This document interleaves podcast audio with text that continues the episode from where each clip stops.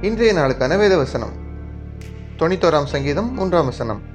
அவர் உன்னை வேடனுடைய கண்ணிக்கும் பாழாக்கும் கொள்ளை நோய்க்கும் தப்புவிப்பார் பிரியமானவர்களே இந்த உலக வாழ்க்கையிலே பிசாசினுடைய கண்ணிக்கும் அவனால் உண்டாக்கப்படும் கொள்ளை நோய்க்கும் தப்புவித்துக் கொள்ள ஆண்டவராக இயேசு கிறிஸ்துவனுடைய பாதத்தை நாம் பெற்றுக்கொள்வோம். அவர் நம்மை அவ்விரண்டிலிருந்து மீட்டு நம்மை ரட்சிப்பார் ஆமை